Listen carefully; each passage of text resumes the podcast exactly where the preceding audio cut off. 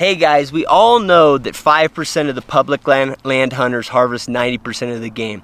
If you want to get better as an elk hunter in a short period of time, it's essential that you look at what is setting these guys apart just a forewarning, this isn't gonna be, you know, on one of the sexy topics we all like to see on YouTube, you know, elk calling, uh, looking at the new high-speed titanium mountain hunting pants with the awesome camo pattern. That's not what this video is gonna be like. This is gonna be empirically driven advice on the traits that the best public land hunters excel at. These are the guys that are 15 to 20% 20x more successful than their counterparts. And once they once they're there, they stay there, killing 90% of the game on public land. This also means that a lot of you stay in that unsuccessful unsuccessful realm for decades. In this video, I'm going to go over the four areas that the 5% who do all the killing on public land excel at. That way you can quit wasting your time and focus on improving the skills that move the needle the most when it comes to public land hunting success. If you have no clue who I am, my name's Cliff Gray. I built, owned, operated, and sold some of the largest wilderness outfitting businesses in North America. Over the years, I've guided and outfitted over a thousand big game hunts. And really, guys, my insights and strategies in these videos as they relate to hunting are all based on that data set and experience. All I hope is that you guys get some value from watching these videos and it helps you on your hunting endeavors. Please subscribe to this channel or hit up my website pursuitwithcliff.com and you can subscribe to my newsletter there. All right, so let's get to the point here, guys. The first thing that these guys that do all the harvesting of animals on public land uh, do, these guys know specific areas well a lot of the times it's a micro focus on a specific species in a specific area. These hunters may not even be experts in the entire unit we're talking about. They will know a few drainages of an individual unit like the back of their hands. Like they literally know, you know, each little set of trees, all of that stuff. The average public land hunter that that never kills a damn thing does the opposite. They have a broad focus on the whole unit or a whole set of units. Yes, there is a difference in hunting quality across hunting units, but if the units have similar tag availability, you know, they're over the counter, they're easy draws, they're managed the same way, it doesn't make sense to be bouncing around every year to a new location.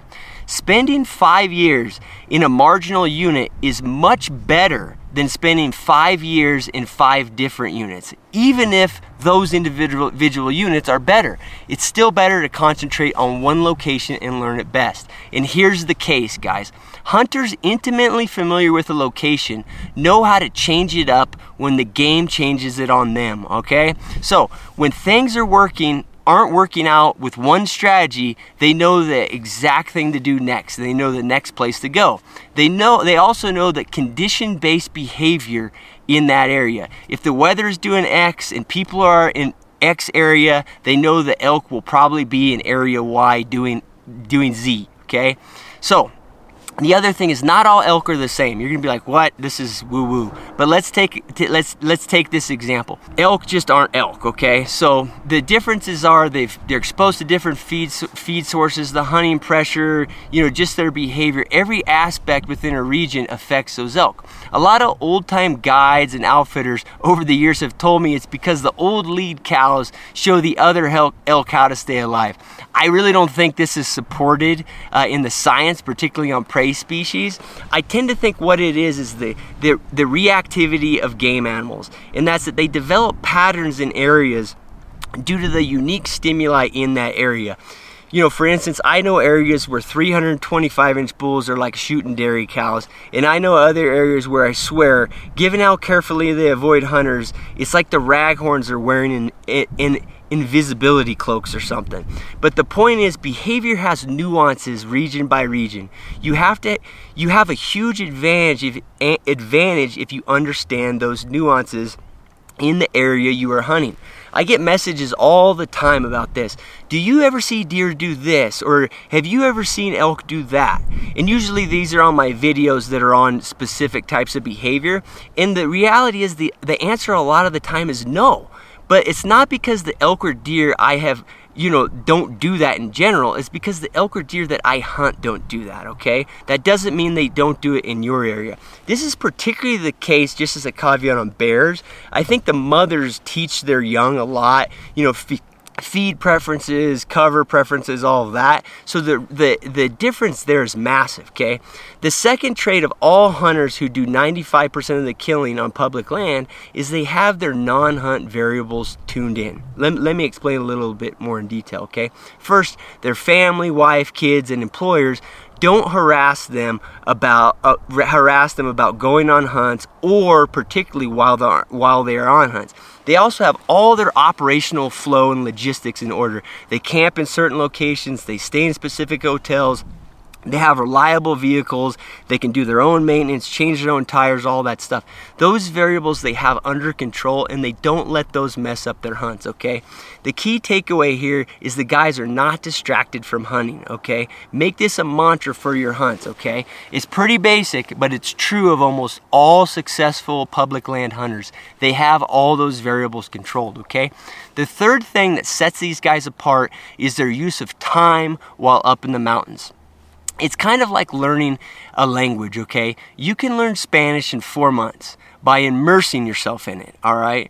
Or you can not learn Spanish in 10 years by only speaking it for 10 minutes each month. That just doesn't work, okay? You become more proficient at something within the shortest period of time by following this formula practice. In this case, going on a hunt. Then post analyze that hunt. And then based on that analysis, decide where you could have improved, and then the key here, guys, is iterate as quickly as possible and go out on another hunt okay? So you can you can you know you you can engrave that learning in your brain all right? So underline that one it matters. Being able to do another hunt as soon as possible. So what i'm getting at is these successful public land hunters are disciplined in their learning from their hunts and they do multiple public land hunts e- each fall. This is going to be hard for some of you to take, but if you follow the model of I go on a seven day public land elk hunt once a year, you will never be among the hunters that take 90% of the game. Sorry, but it's just basically statistically true, okay? I know, I get it. It's really hard for most people to take the time to do multiple hunts out west each fall. So here's a more practical solution for you, all right? and even this solution is going to take a little sacrifice, you know. But here's how you do it dedicate one fall to three or four public land mountain hunts. Call this your fall of skill building, okay? Doing three or four of these hunts within the same fall will have the sca- same skill building effects of 15 plus years of one hunt per fall. Okay, guys, the last one.